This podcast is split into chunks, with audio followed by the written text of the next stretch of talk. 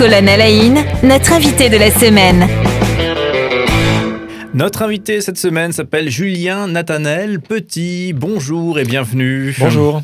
Voilà, vous passez une semaine avec, euh, avec nous. On parle notamment de, de poésie. Ça va, cette, cette expérience radiophonique euh, est agréable? Vous qui avez peut-être l'habitude plus d'être euh, à l'écrit, justement, à rédiger vos, vos textes Non, j'aime bien l'oralité aussi. Ouais, c'est vrai que la, poésie, on, l'évoquait déjà hier, peut-être prend encore une dimension supplémentaire lorsqu'elle est lue.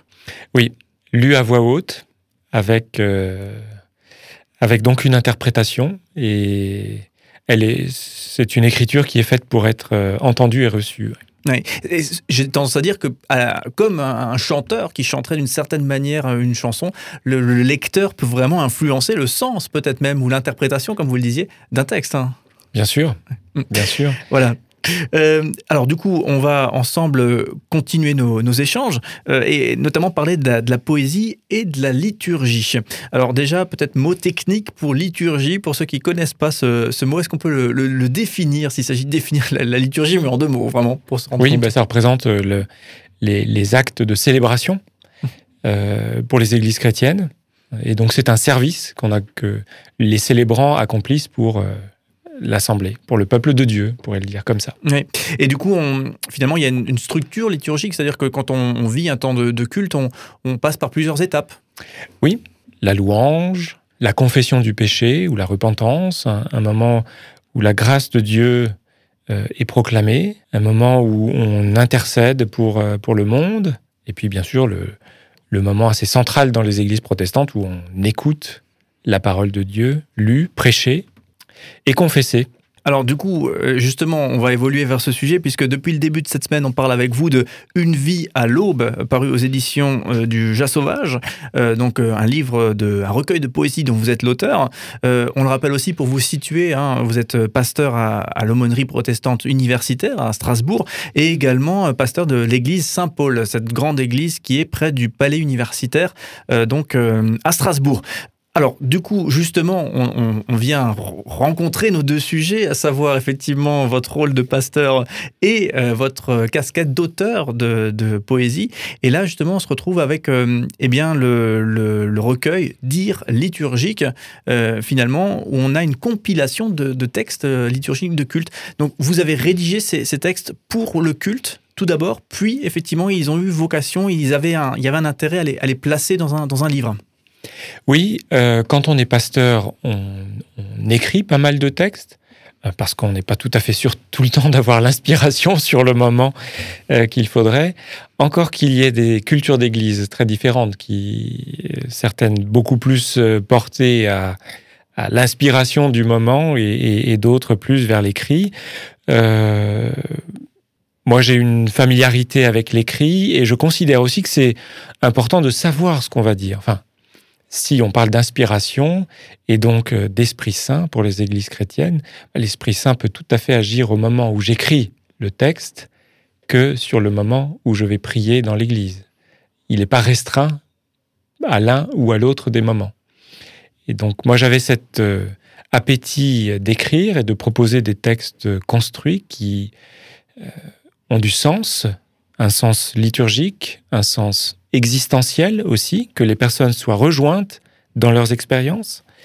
Et euh, donc, bah, au cours de pas mal d'années, j'ai écrit. Et puis, à un moment donné, on s'aperçoit qu'on dispose quand même d'une certaine collection de textes, qu'ils ont présenté un intérêt pour des personnes. On, a pu nous le dire.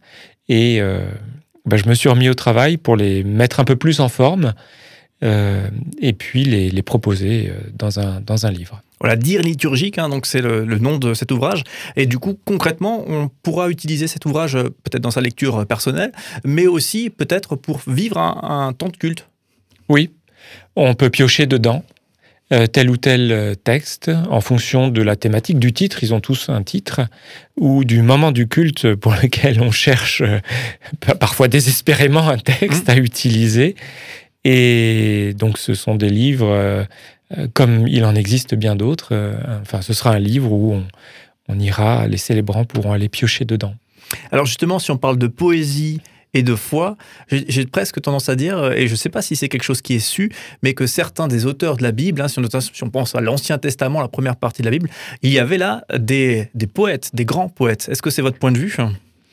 Bah oui, on trouve, on trouve, je le disais en début de semaine, on trouve des, des, pages splendides de poésie. Alors, j'avais mentionné, euh, mentionné les psaumes, mais euh, dans les livres de sagesse en particulier, on trouve, enfin, tout, tout est musical. Euh, tout est, tout, tout est, oui, on, on, ne s'attache pas qu'au sens et à la morale dans les livres de sagesse. Il y a toute une part de musicalité des textes. Et je dis ça vraiment très, très humblement parce que je suis de loin pas un spécialiste de l'hébreu, donc des textes euh, originaux, mais on le voit bien, on l'entend dans les traductions. Et puis euh, l'impératif aussi pour nous, qui lisons la Bible et qui sommes aussi habitués à certaines traductions, c'est par moments euh, de redonner vie au langage qui est devenu peut-être trop familier, dont on a perdu la sève, le, sens premier. alors c'est le travail des traducteurs de la Bible, de, revoir régulièrement cet aspect-là, de préciser avec un aspect scientifique, mais c'est aussi le travail euh, peut-être euh, des poètes ou des écrivains au sens plus général. C'est vrai que la poésie, quand même, est, accompagnée de mystères, de, il faut chercher le sens, il faut creuser le sens. Est-ce que justement ça, ça a sa place dans le, dans le cadre d'une célébration de culte? Est-ce que peut-être aussi on, rajoute un petit peu de mystère et c'est une bonne chose?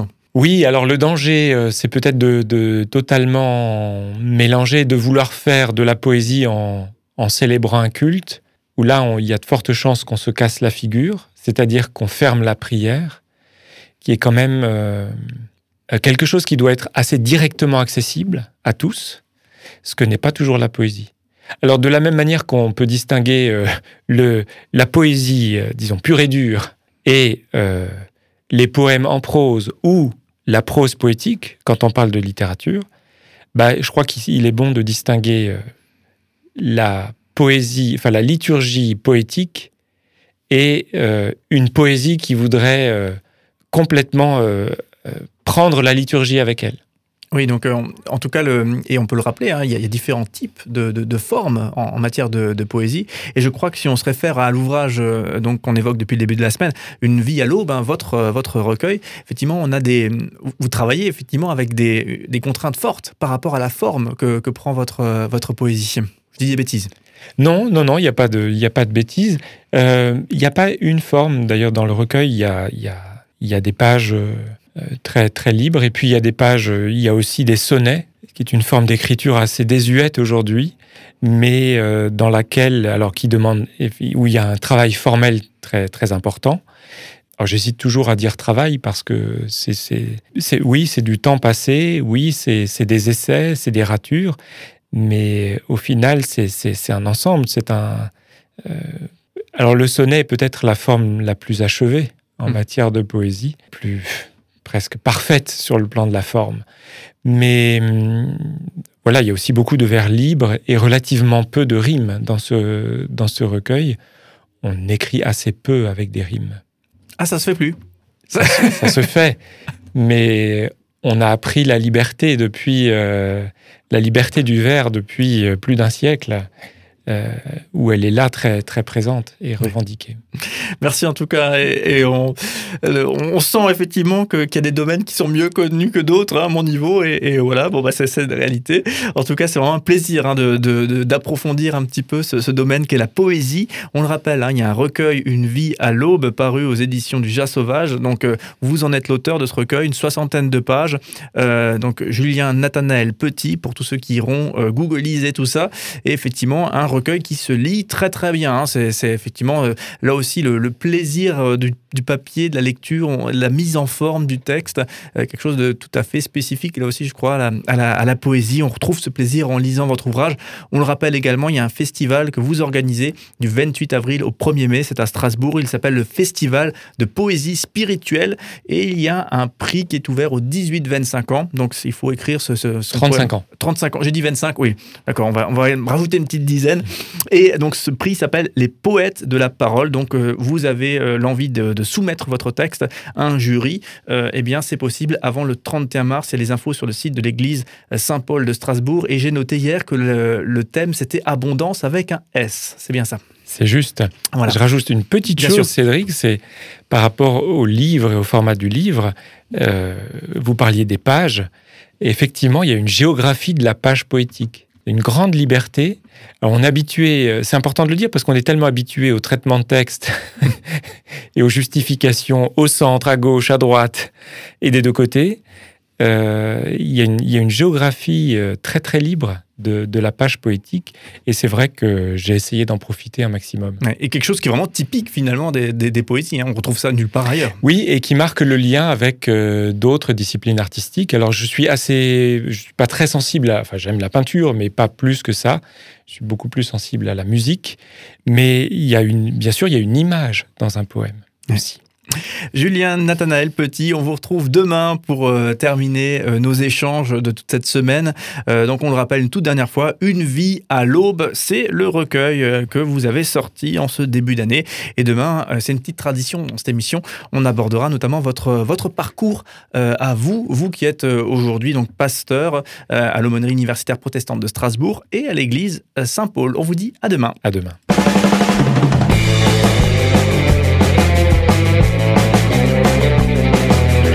Cinq colonnes à la une, notre invité de la semaine.